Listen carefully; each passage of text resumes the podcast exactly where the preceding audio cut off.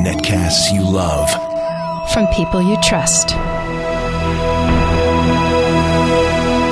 This is Twit. Bandwidth for Security Now is provided by AOL Music and SpinRite.com, where you can get free MP3s, exclusive interviews, and more. This is Security Now with Steve Gibson, episode 227 for December 17th, 2009, Cyber Warfare. Security Now is brought to you by the new voice-activated Sync, featuring hands-free calling, music search, and turn-by-turn navigation. Available exclusively on Ford, Lincoln, and Mercury vehicles. For more details, visit syncmyridepodcast.com. And by GoToMyPC, the safe way to access your PC remotely that's as secure as online banking. For your free 30-day trial, visit GoToMyPC.com/security now. It's time for Security Now, the show that covers your security, your privacy, your online persona. And with us today, as always, Mr. Steve Gibson.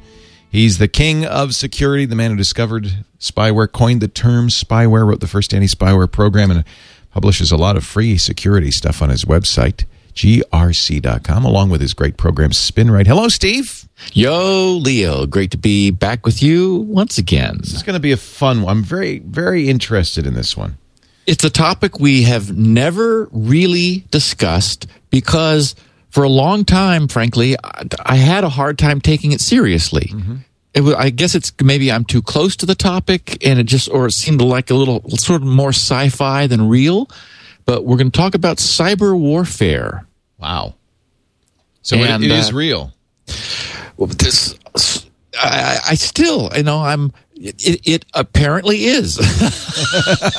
Apparently it is. I mean, well, it's like saying espionage is real. Apparently it is, but until you have something. Somebody's actually caught. Yeah. For example, in earlier this year, in 2009, in April, it was discovered that China and Russia had both infiltrated the control systems for the U.S. power grid. Right. I remember that. We talked about that. Yes, yeah. We talked about it. Their stuff was found there. And it's like, oh, well, it didn't just happen to install itself. I mean, somebody put it there. And so this is clearly going on now. There's all kinds of different types of attacks. I want to talk about the different sorts of attacks going on and countermeasures, and the reason I just chose today was that John Markoff, who's been a reporter in the tech industry for years, he's now with the New York Times, and there was a front page story that John co-reported about the U.S. and Russia having essentially opened talks about signing a cyber warfare treaty. And as I'm reading it, I'm thinking, oh, okay, well, a treaty? A treaty? It sounds dumb to me because it's not like a nuclear arms or a biological weapons treaty where your compliance to the treaty is subject to inspection.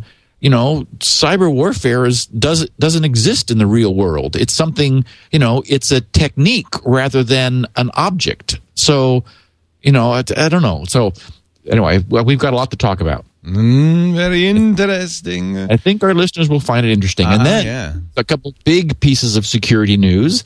And we ended up having a success. Someone put their hard drive in the freezer and reported that. So, oh, that's interesting because we've talked about that before, but I don't know if I ever saw anybody do it. So well, he got his data saved because we talked about it. As a matter of fact. Oh, I love it.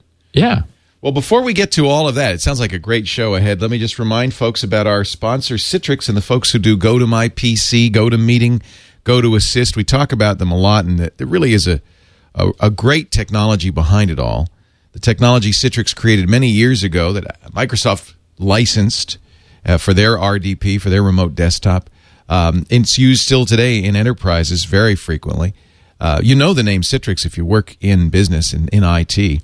But let me tell you about GoToMyPC, which is the easiest way to do remote access, not just on PCs, but on Macs, on anything, anywhere you are, securely and safely. And that's really, I know, important to the Security Now audience. In fact, in a way, this is an easy way to set up a VPN. What you do right now, and this is a good time to do it as we head into the holidays. I know a lot of you will be traveling. Go to, if you're sitting in front of your computer right now, go to gotomypc.com/security now. And sign up for the 30-day trial. It's free, unlimited use for 30 days, perfect for the holidays. It'll take you about 2 minutes to install now without opening any ports, without DMZs or you know, reconfiguring the router, without any insecure issues at all, without any configuration at all. You've got remote access to that computer from anywhere you go. And not just any remote access, 128-bit SSL encrypted access. So even if you're at an internet cafe somewhere where you're on an open Wi-Fi network or at a hotel plugged into the Ethernet where everybody can see you, your connection to your office or your computer is absolutely encrypted, absolutely secure, gives you a way to surf. But more than that, you can run any program, you can send and receive email, you can access any network resource, you can drag and drop files from one computer to the other. So it's really powerful. You go full screen, so it's just like you're at the remote desktop, but you're not. You're enjoying the holidays. You're home early. You're traveling. PC World continually gives it their world-class award for best remote access software. They've won once again. And I've got a free trial for you. I do. If you've put off trying it, I want you to try it right now. This is the way to get remote access to your computer. From any computer, anywhere you can get online. GoToMyPC.com/security now. Absolutely free for the next 30 days. Kind of a holiday gift to you from Citrix. We thank them so much for their support. They're a gift to us at Security Now. I guess we should start with the security news, Steve, and then get on to anything else that's going on. I forgot to ask you before we began the show. I heard you as I was watching the feed as you were getting set up. You mentioned to Dick that he won the podcast Best of Comedy stuff. Congratulations. You won the Best Technology Podcast. Yeah? I didn't know. This shows you how much we care about things like this. I'm glad you brought that up, Steve. You are, in fact, Podcast Award winner for 2009 for Best Technology Podcast, beating out all the rest, including great shows like Buana.tv. We love Buana. He's great. Floss Weekly, another Twit show, Geek Brief, Linux Outlaws, The Great Mac Cast, Mike Tech Show, SDR News, Skepticality, and The Naked Scientist. Security Now, Best Technology Science Podcast for 2009. And thank you to all the listeners who made that possible, because it was your votes. I heard got 8 million total votes over the several-week voting period. 8 million! Wow. So it's a significant... I mean, this means something. Wow. We won. We were nominated for 9 shows, and in several categories, like yours, for two of our own shows nominated. And of course, I know everybody else who got nominated too. I mean, these are the best podcasts and in the country, in the world. But we won for best comedy podcast. That was Dick.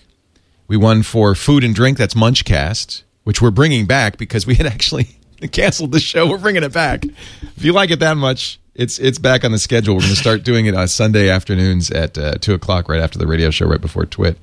We also won for... what else did we win for? There was one more.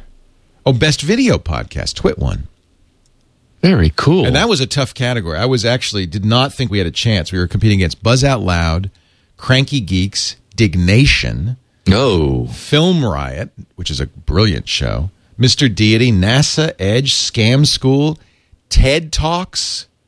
Wow. Techzilla. I mean, I was blown away that we won that one. So I thought, well, there's no chance. So thank you, everybody, for all the votes. And congratulations, Steve. There's a plaque or a trophy of some kind, which we will immediately mail to you as soon as we get it. Yay. Cool. I expect to see it on the thing behind you there. Well, you deserve it. I mean, heck, this is a great show. It's not the first time you've won. We should point that out either.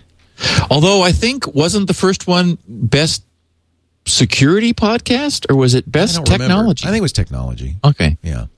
It was Technology. Cool. They're not that granular. Right. That's very cool. Well done. I'm sorry I didn't mention this earlier.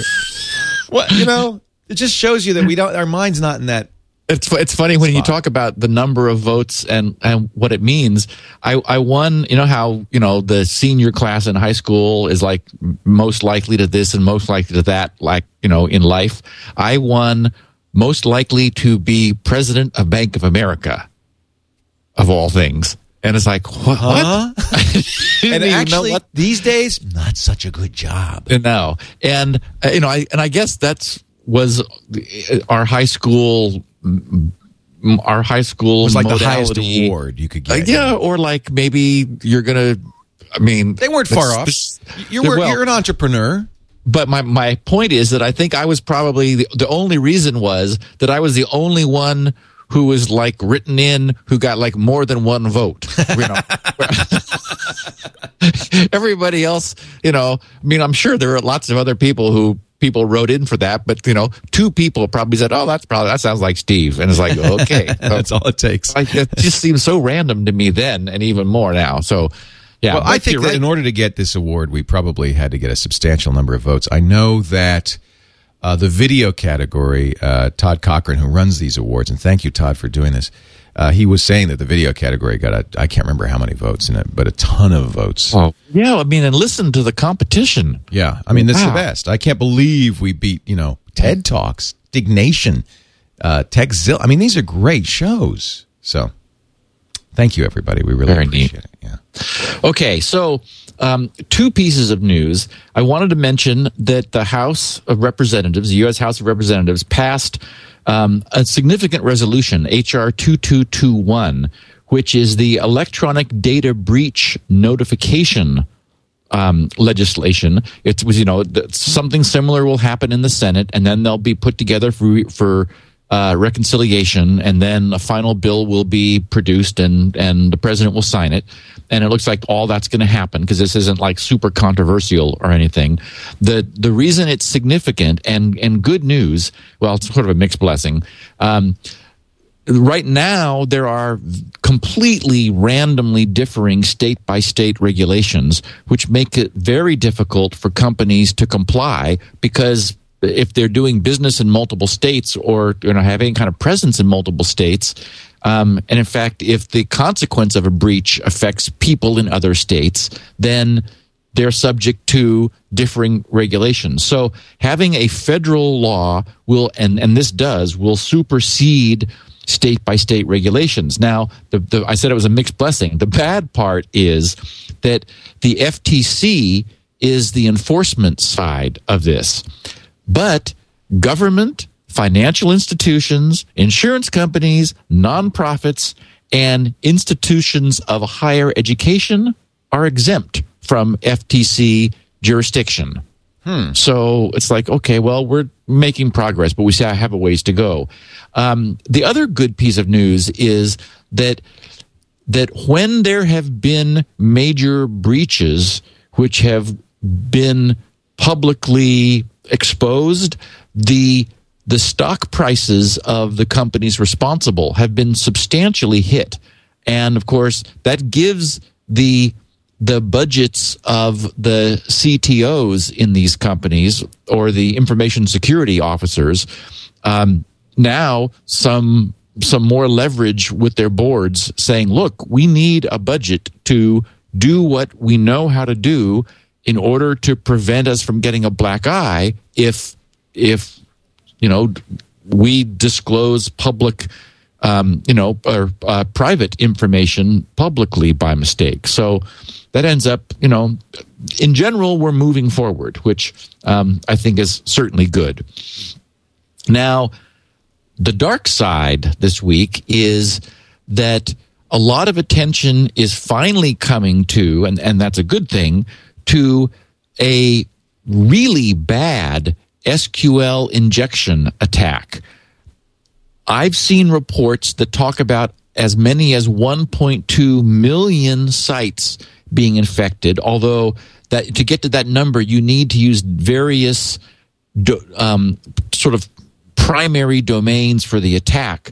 The one that's most well-known, and people can see it for themselves, as I had you do before we started recording, Leo. If you put into Google, you just Google 318x.com. Don't click on anything. Don't go to the sites. What this is doing is this is Google having found instances of the sort of the fundamental domain of the attack.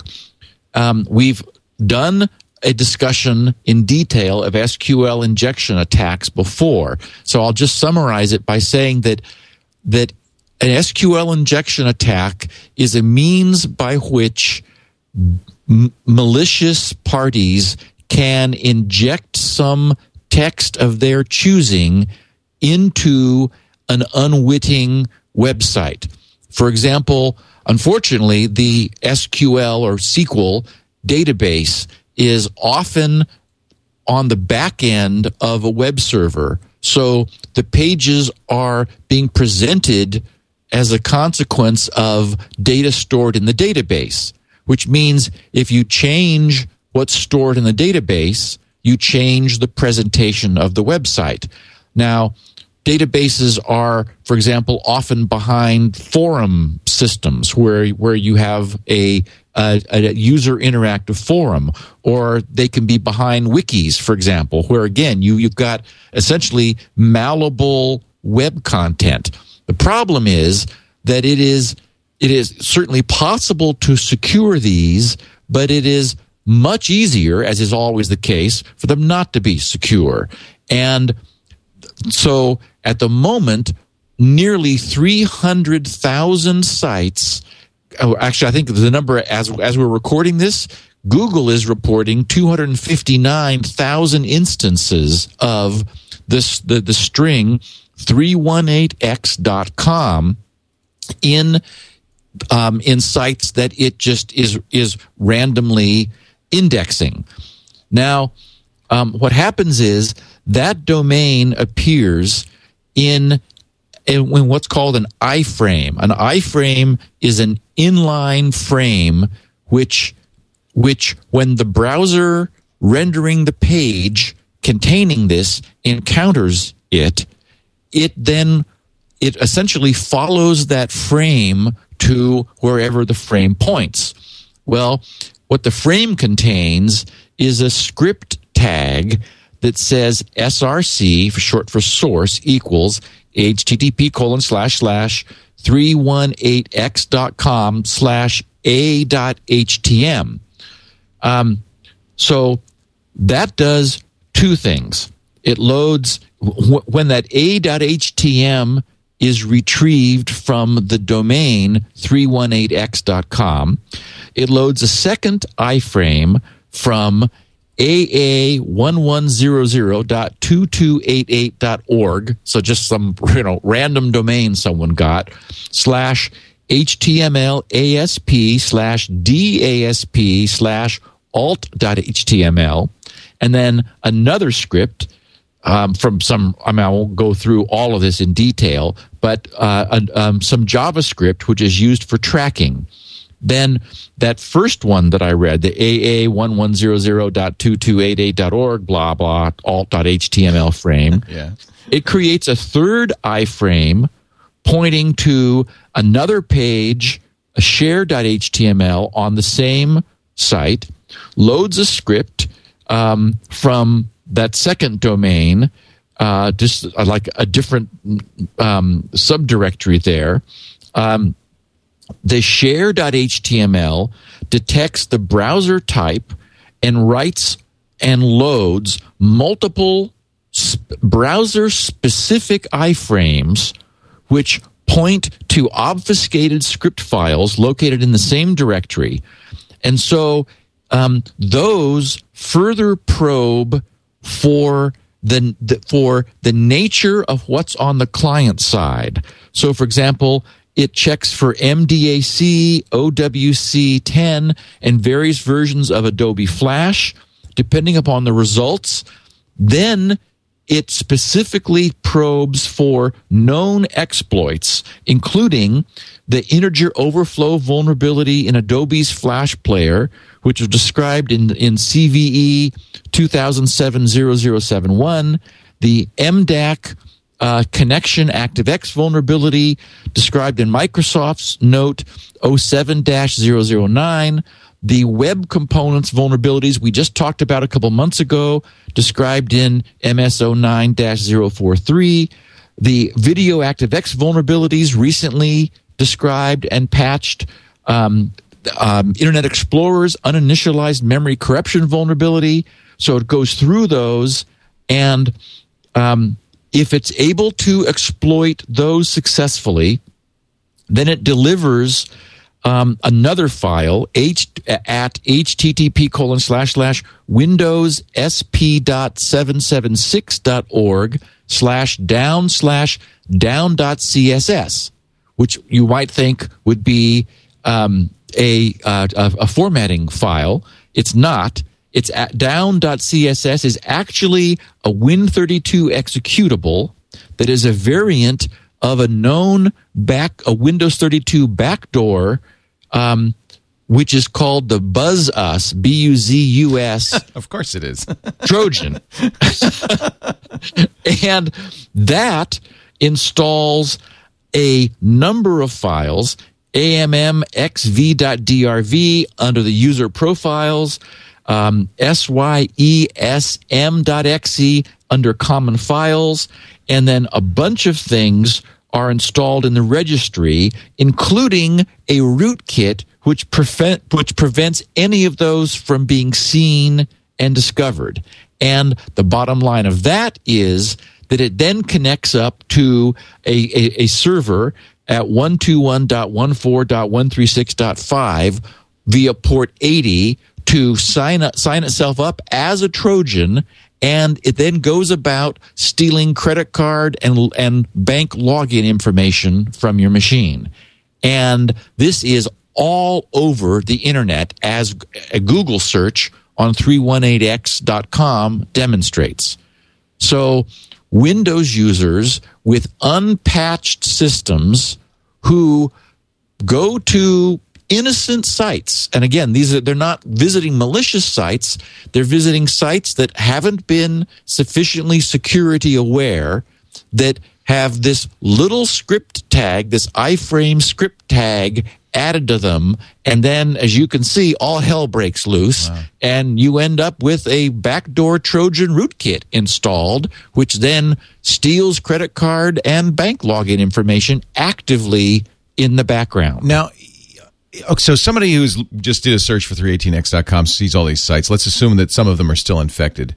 And the person's running... All of those are infected. Well, Google's... I went to a couple, and they've been disinfected since Google did the index. Okay, good. I mean, people... I mean, they're wising up, I guess. Right. But assuming that it's infected, and you go there... First of all, you have to be using Windows, right? Not going to work on any other kind of operating system.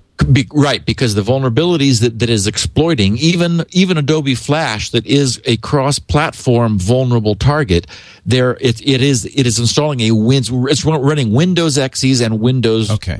A Windows Trojan. Although there's nothing to say that somebody couldn't embed other things on that page, but that's what we're seeing, the 318. It's worth noting also that this is evolving over time. Right. From the first instance where this began to appear in November, because this thing is such a linked chain of events, the links can be changed at any time. So even after this script tag has been installed, it points to something that points to something that points to something. So it's very easy, and the people that have been monitoring this have seen an evolution of what this thing does over time. Right. So if I run Windows Update and I'm updated, am I still vulnerable? Is that exploit, has it been patched? All of the exploits which this thing attempts to exploit have been patched. Okay. So yes. So that's one way to avoid this is to make sure you keep up to date. Exactly. Yeah. And the other is to selectively enable JavaScript, because this fundamentally is all about JavaScript. Without JavaScript, there's no vulnerability. Right. So again, if you were a person using Firefox and NoScript, where you turned on scripting selectively where necessary, although it's worth saying that the flip side is many of the sites you might visit which are infected might be ones that need scripting enabled. So you would innocently turn it on. Ah, good point. Yeah. So in a way, that's a way around NoScript because, hey, I want to use whatever this site is. Yeah, I want, you know, the user form or the wiki or whatever, and gee, I have to turn scripting on. So you would turn it on, and NoScript does what it needs to. When you turn scripting on, it refreshes the page so that the scripts you have then enabled have a chance to come alive. Unfortunately, this thing would then grab you. If you had any unpatched vulnerabilities, you'd be in trouble. The lesson here is, and we've talked about this often, is really do update your computers as soon as known problems are fixed, because this is a perfect example. Now that this mechanism is in place, I mean, there will be lots of sites that are not attended that will not get this script tag removed. You mentioned that some you've checked have been. Clearly, people are informing the webmasters, hey, you've got a problem, fix this, and the webmasters do. There will be sites, as in the same way that there's still Code Red is out there installed on machines forever. Randomly. Yeah, forever. Right.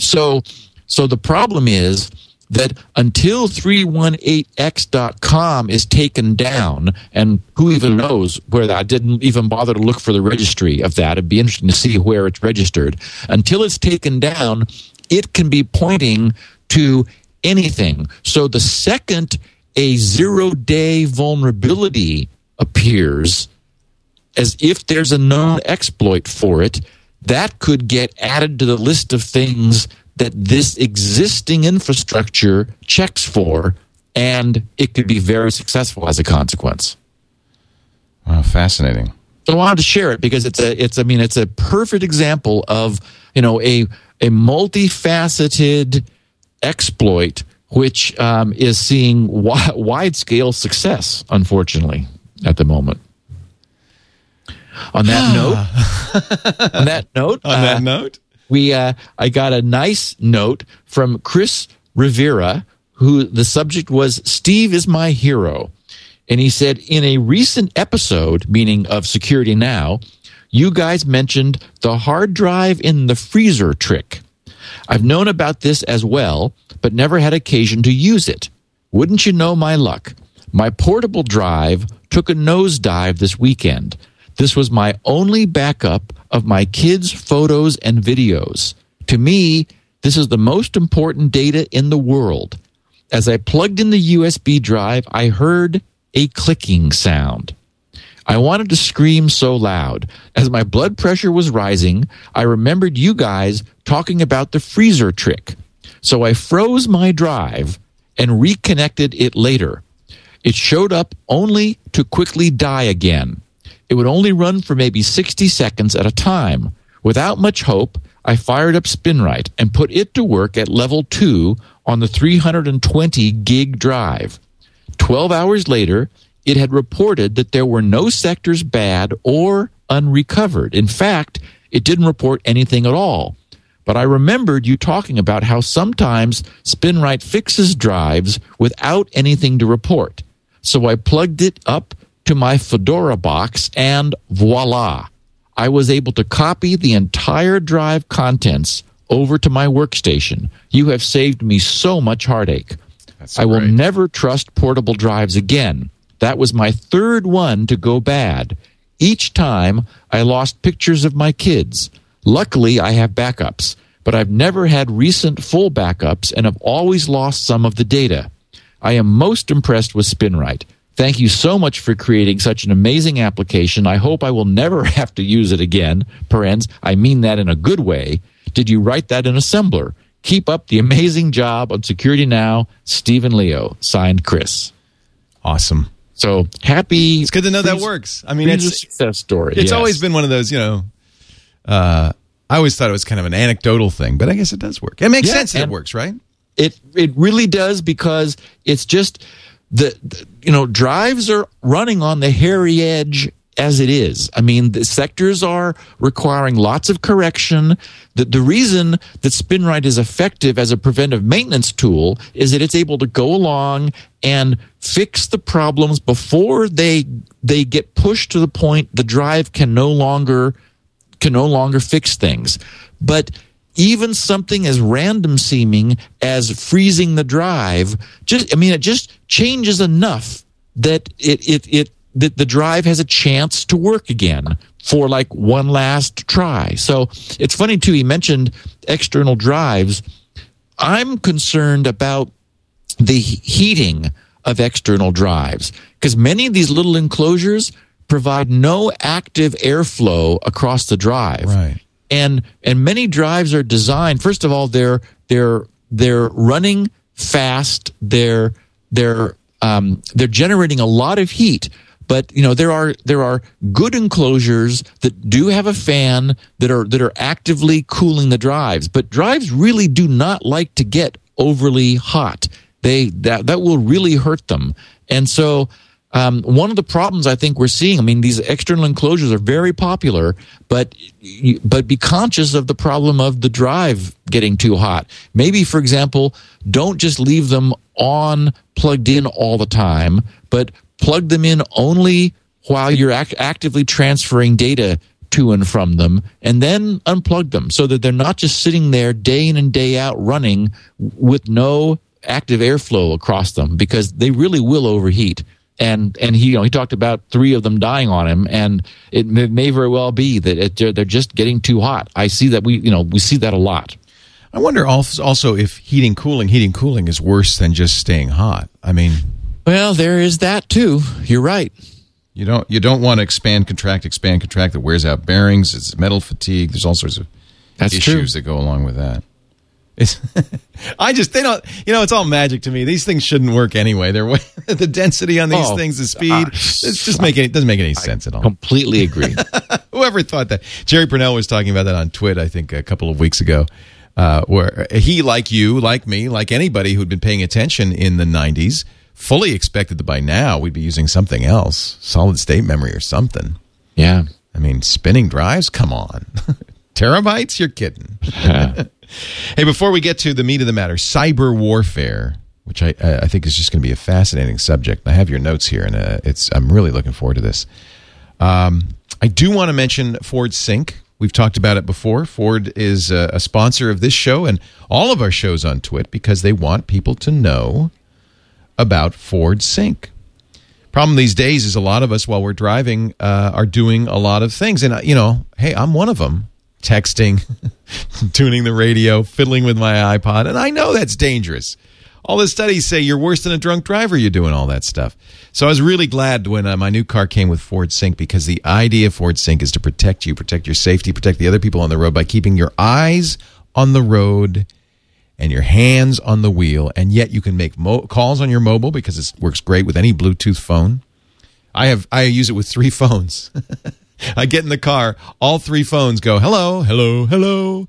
The iPhone, the Droid, and my Nokia N900. And then you choose the one that you want to make calls on and be the default phone. But I have my iPhone playing back over Bluetooth, playing back audio.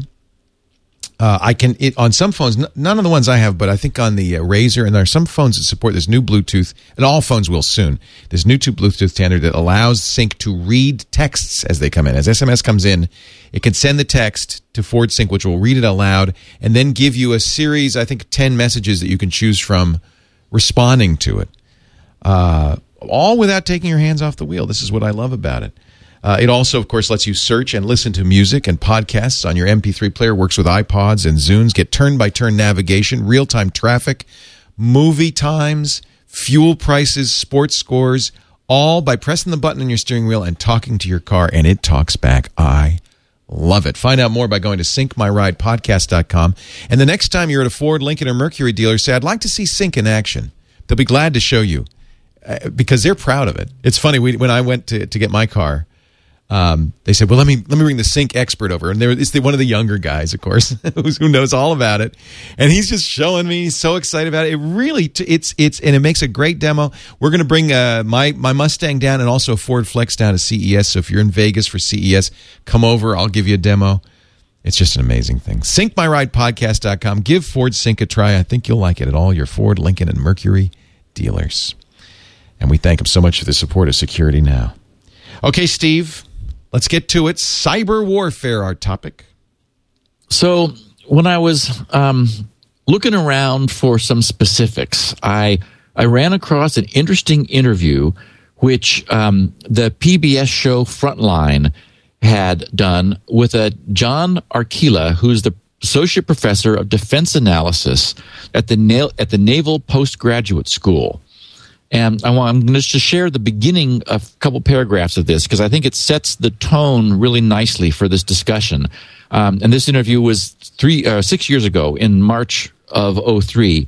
So John says, I came to the whole cyber war business as a bombs and bullets guy. I didn't know a whole lot about computers, but when I was working for the Central Command in the last Gulf War, the first Gulf War, it became very apparent to me that our biggest advantages came from what we knew and what our opponent didn't. Mm. On the spot, we cobbled together something called a joint surveillance and target acquisition radar system. This allowed us to know exactly where the opponent was and how to strike him. It occurred to me, in the wake of that tremendous and lopsided victory of ours, that much of what we did could have been held hostage to the disruption of any of those information systems. That was the beginnings of cyber war, the idea that the vulnerability of communications could cripple an advanced army. What made it strong also made it weak. Then it was only a baby step from there to think about this happening across our entire society, commercially and socially. The crippling of information systems could have profound disruptive effects. What made that thought even more chilling was the notion that this power existed in the hands of a few hackers. The disruptive power of this small group was growing by leaps and bounds. This was something that we were vaguely aware of through the 80s, but really came into its own in the 90s. What bothers me more than anything else, as I look at the data each year coming out of the various computer emergency response teams, is that hackers could do a tremendous amount more damage than they choose to do. This says to me the threat is real. We need to get our arms around it before people do get serious about making costly disruptions a way of life. Wow. And, it's funny. What struck me when I read him talking about hackers could do so much more damage than they so far have chosen to do. I mean, we've talked about that often here. I've remarked that, almost quizzically, that, these viruses only so far seem to exist for their own sake. They're like little proof of concept things. They're, they're sure, kids. That's how you would do it, right? If I were a bad guy, I would do a little testing first, right? Well, and of course, and that's what happens is that kids with spare time on their hands. That's how they learn. Yeah, exactly. They create these things. Now, I actually think that ends up being a huge will in retrospect when we look back on all of this development of computers and networking communications, that will end up having been a huge blessing because it is these relatively innocent proof of concepts which have raised our awareness of the problem. I mean, that's what's created Symantec and McAfee and, all the other antiviral, anti-malware responses is, these things are vulnerabilities that exist in our machines where the vulnerability is being demonstrated without really being exploited, except I would say now that we're beginning to see that change. We know that organized crime is getting involved,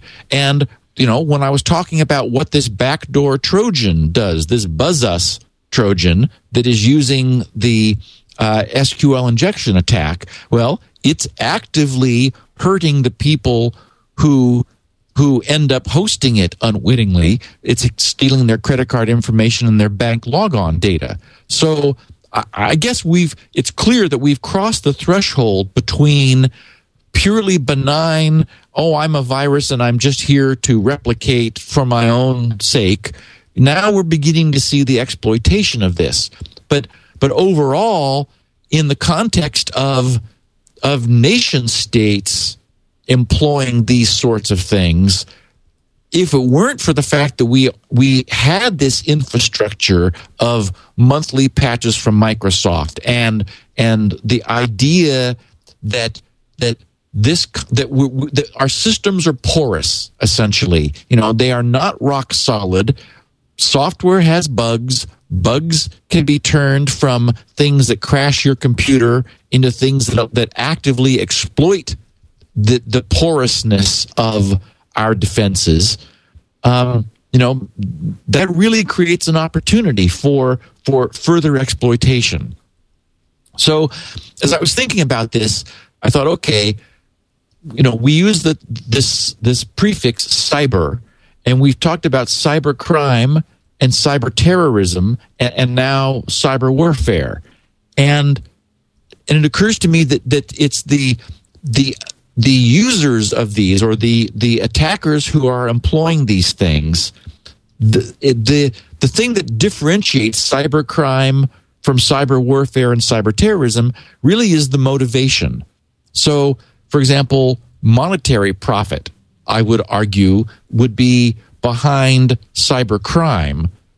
If we decide that, like, warfare is something that nations do against each other, then they're not trying to profit monetarily. They're trying to in some way, you know, attack some other nation that they've decided they're at war with.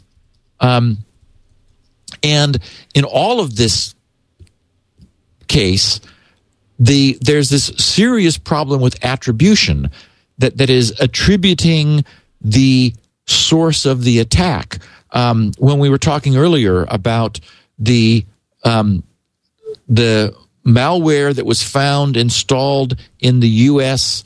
power grid control system, right, there was belief that some of it was Chinese and some of it was Russian, but of course you can't their government, you don't know. You're right. Their governments disavowed any participation and said, "No, you're crazy. It's not ours." Well, and all we have is suspicions. So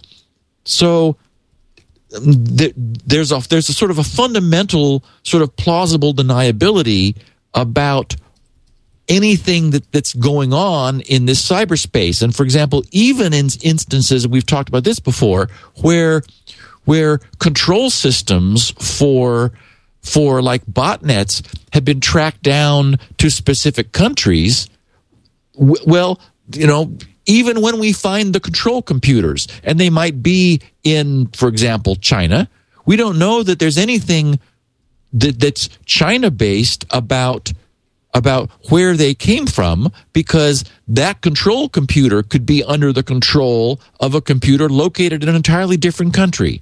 So, I mean, it's interesting. I've read articles about the fundamental problem of the internet being this autonomous routing technology, which we've also often talked about, how a packet dropped anywhere in the world now onto a network with a given destination IP address will be picked up by the router on that network, which inspects the header of the packet, looks at the IP address, and forwards it on in the direction of its destination.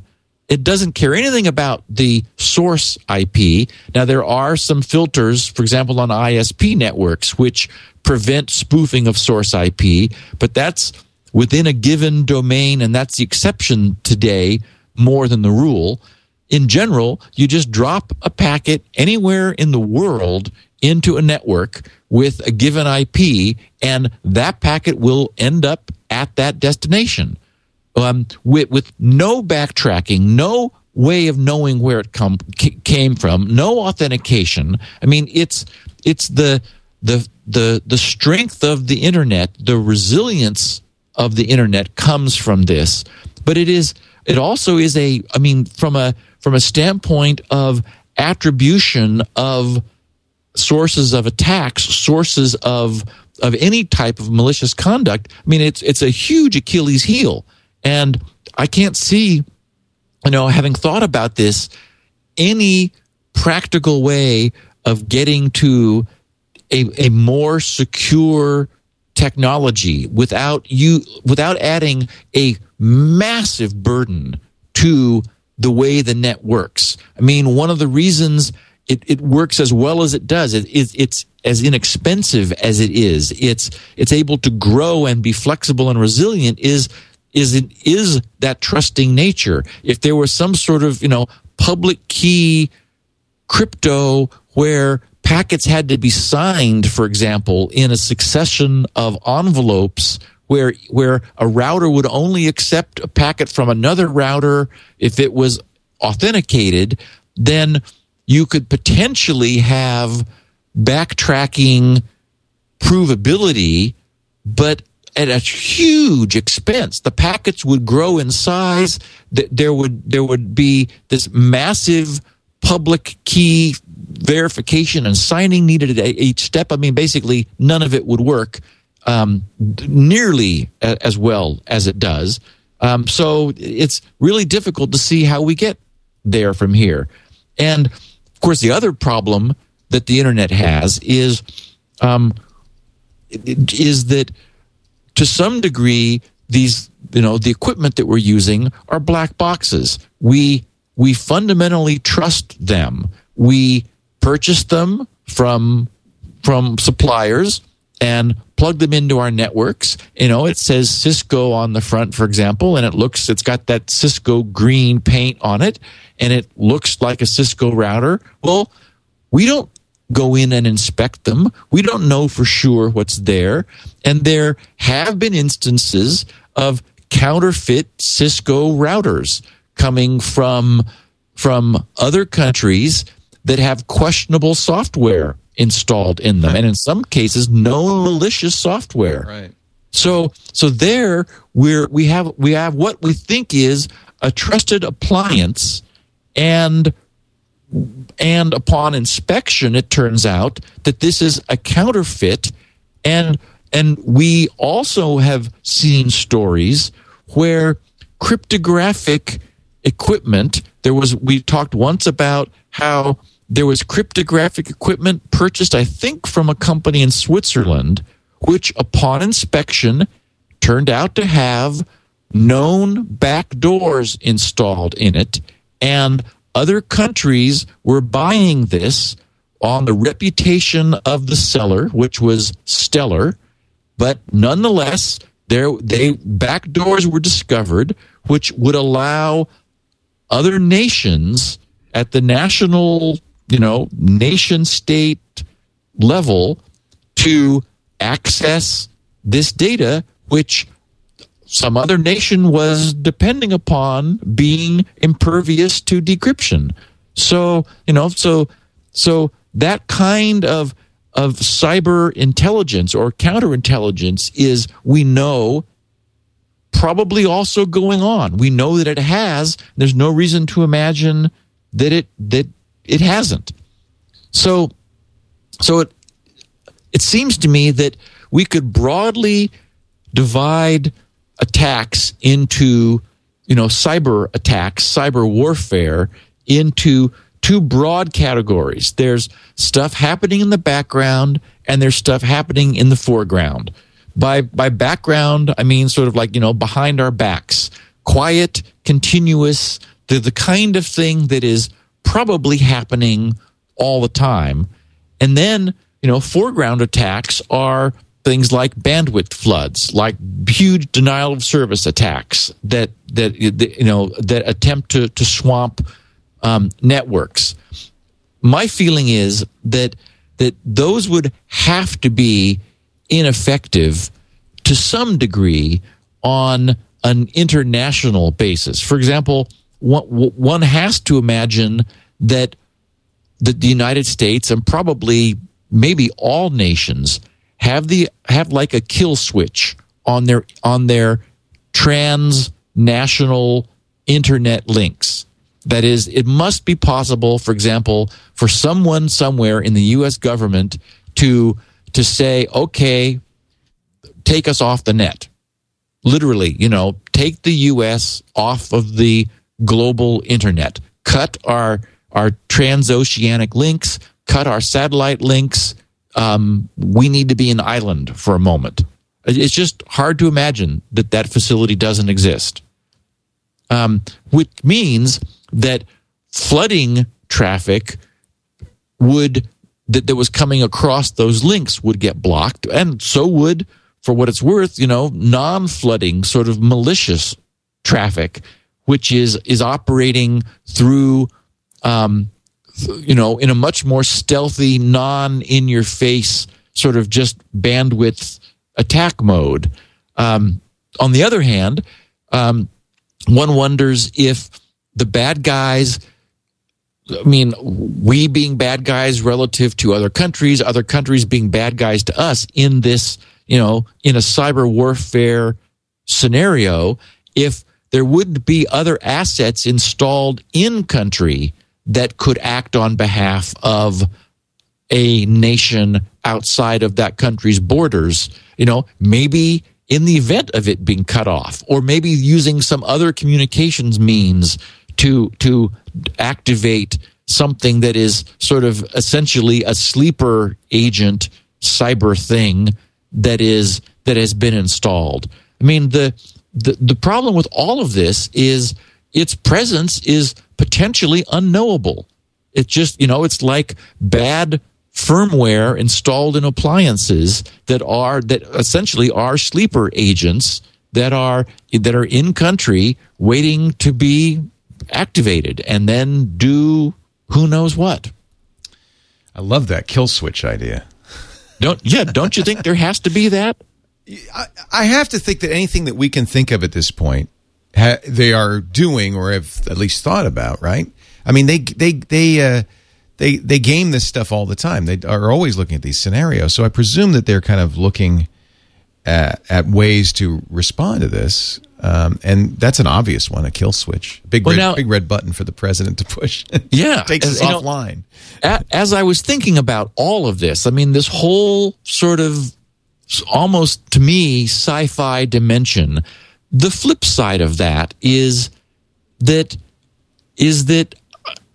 we're becoming, thanks to the internet, I mean, thanks to this internet, which represents this potential threat from cyberness, it's also really knit the globe together into in many ways, a single economic entity. Yeah.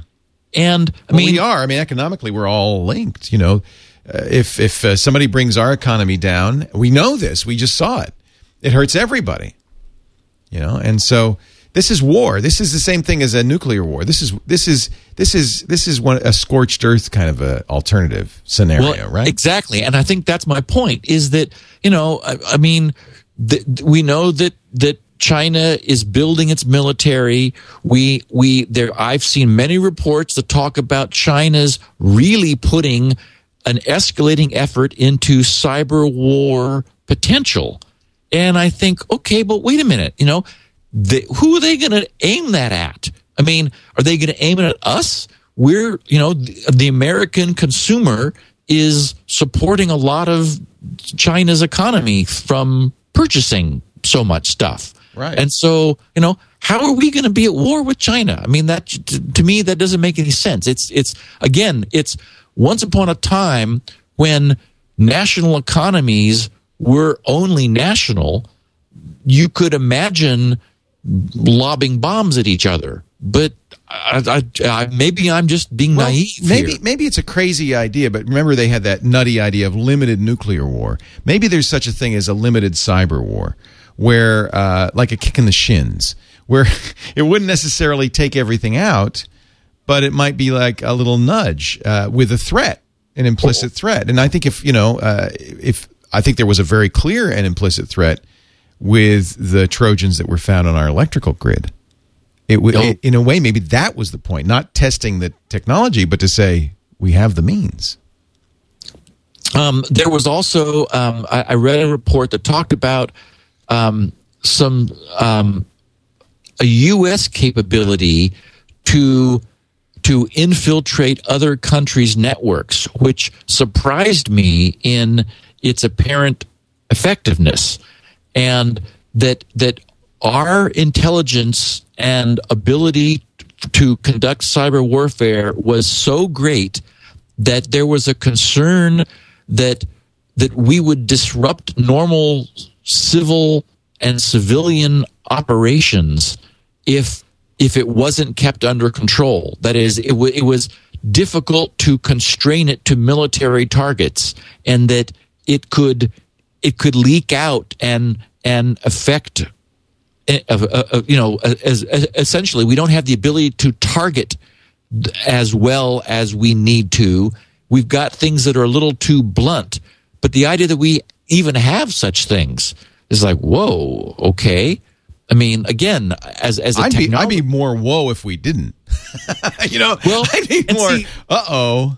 And see, that's the other thing, too, is I wonder if some of this isn't, the military saying... to the politicians, what if? I mean, you can what if anything and scare the bejesus out of people, politicians, and say, we need hundreds of millions of dollars to develop this, if not billions, because we know the other side is doing it. It's like, okay, what? Okay, I guess. So they've got a bunch of hackers who are really good, and they're actively attempting to penetrate our networks. Okay, so we do the same. I don't know. Yeah, I guess we have to, right? It's to me, it's very much like espionage. It's in the same kind of realm as espionage. Sort of dark and murky, and no one's really sure. If they're spying on us, and we presume they are, then we need to spy on them. We have to have counter-espionage. I think it's very analogous to espionage. With the difference that it's a weapon. So espionage can escalate to sabotage, and cyber warfare could escalate to sabotage in the same way, I guess. Well, yeah, and it seems to me, too, that the way this is being portrayed is as not a standalone attack. That is, no country would launch only a cyber war attack on another, but it would be part of a broader disruptive umbrella. So, for example, if inconceivable as it is, the U.S. and China were ever to come to, fundamental blows, then I guess there would be a massive, from everything we've read, a massive cyber war, component to what was going on in an attempt to disrupt each other's systems. And it would be very effective. I interviewed a guy many years ago, this must have been 15 years ago, who wrote a book on cyber warfare, who said you don't do it by itself. In fact, he used the grid as an example. What you do is you disrupt the grid with both cyber warfare and sabotage. You blow up a few power plants, but you also make sure that you're in the computers that would then switch them over. You can create very easily with a few small incidents and computer hacking, you can take out the entire grid out of the United States, and that would not by itself be a problem unless you were then also launching an invasion or bombing or sending nuclear missiles. So it's part of an overall strategy, not something that would exist by itself. I mean, if somebody took down the grid, that'd be bad, but eventually you'd fix it. It's only as part of something much more serious that you would even contemplate this, I think. Now, if you're trying to undermine... Now, then there's subtle things. If you're trying to undermine our economy by creating... You know, years ago, I remember there were always rumors that foreign governments were printing counterfeit dollars. Right. The Soviets were doing that. Yeah. And the idea being that they would then circulate them and create huge deflation in the U.S. If there were an ideologue out there who said, well, we don't want to destroy the U.S., we just want to prove that capitalism doesn't work, nowadays they wouldn't print $100 bills. They would just create false trades and derivatives, and there'd be a lot of cyber ways to do this. They would do the things we just finished doing to ourselves. Yeah, they do what we did. Yeah. But so that's what I'm saying is I think there's a lot of different ways to use this and look at this. This is a very interesting tool. And I know for a fact that the U.S. Has been very aware of this for at least 2 decades and has worked very hard to both to counter warfare and to have our own initiatives, right? And I think what must be happening then is that, you know, first of all, I think that what you're discussing is sort of, or were briefly there, is I would call cyber terrorism. Yes. That is more of a, you know, non-state actor that is using electronic, you know, information system. Well, it could be a state actor. Remember, the Soviet Union wanted to prove that capitalism was bad, but yeah, but it also could. So it could be state, or could be or independent. Independent. Yeah, I mean, the interesting thing about cyber warfare is it doesn't require huge resources. You don't have to build a weapon of mass destruction.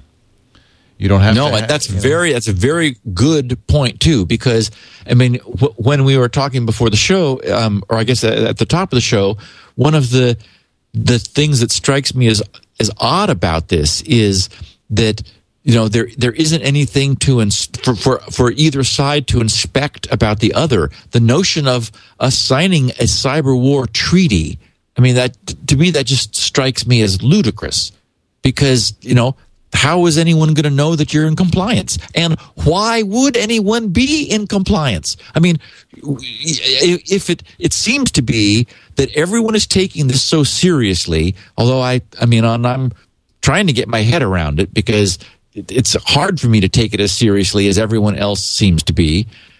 But given that everyone is taking it as seriously as they are, then no one is going to abide by a treaty, which where what you're entreated against doing can't be found, can't be proven. Yeah. So everyone's going to just say, "Oh yeah, we've stopped doing that." Meanwhile, there's, you know, as you say, a small group are able to develop strong cyber weapons potentially. You know, you don't need a huge industrial complex to do that.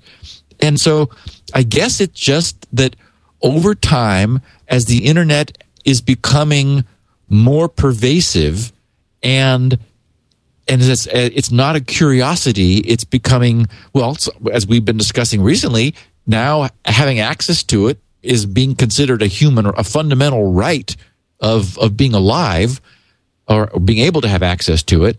You know, clearly countries are looking at it and saying, okay, well, we're not sure what it is, but it's something, and we better understand what it is, because it seems that other countries are working to understand what it is, and it's going to be a component of national defense. Some people in the chat were making a point that a treaty might also have importance in terms of protocols for communicating, to say, hey, this isn't our attack. Or here's, let's, you know, it could be more than just we won't do it if you don't do it. It could be, there's more subtlety involved. It could be saying, we agreed not to do these kinds of things, or we should have some sort of early warning system that we jointly sponsor. I imagine there are things to talk about, right? I think that's a very good point. John Markoff's article did only talk about this sort of this mutual agreement not to develop. I mean, what was talked about in the article was an agreement not to develop cyber warfare technology, right? Which struck me as like, that's okay, impossible. I don't good luck with doable. That. Yeah. No, my reaction to that is not no. Crazy. Yeah. But I think there might be more that we could talk about, right? Yeah. Yeah. And, you know, I'm not a pacifist, but I'm not overly aggressive either. And so I think talking is good. Talking is better than not talking. Yeah, absolutely. Well, very interesting subject. I'm so glad you brought it up. The notes, Steve's copious notes are online at grc.com. You can find those there, along with 16 kilobit versions of the show, which Steve puts together. Thank you, Steve. And transcripts, which Steve pays to have done by the great Elaine Ferris, right? Elaine Ferris. She does such a wonderful job. Our transcriber. So you can read along as you listen, or read instead of listen, or listen instead of read, or whatever you want, whatever you want to do. And while you're at grc.com, look for those great free programs that Steve gives away. Wonderful stuff. We were talking on This Week in Google about your DNS program and how good that cool. was. Yeah.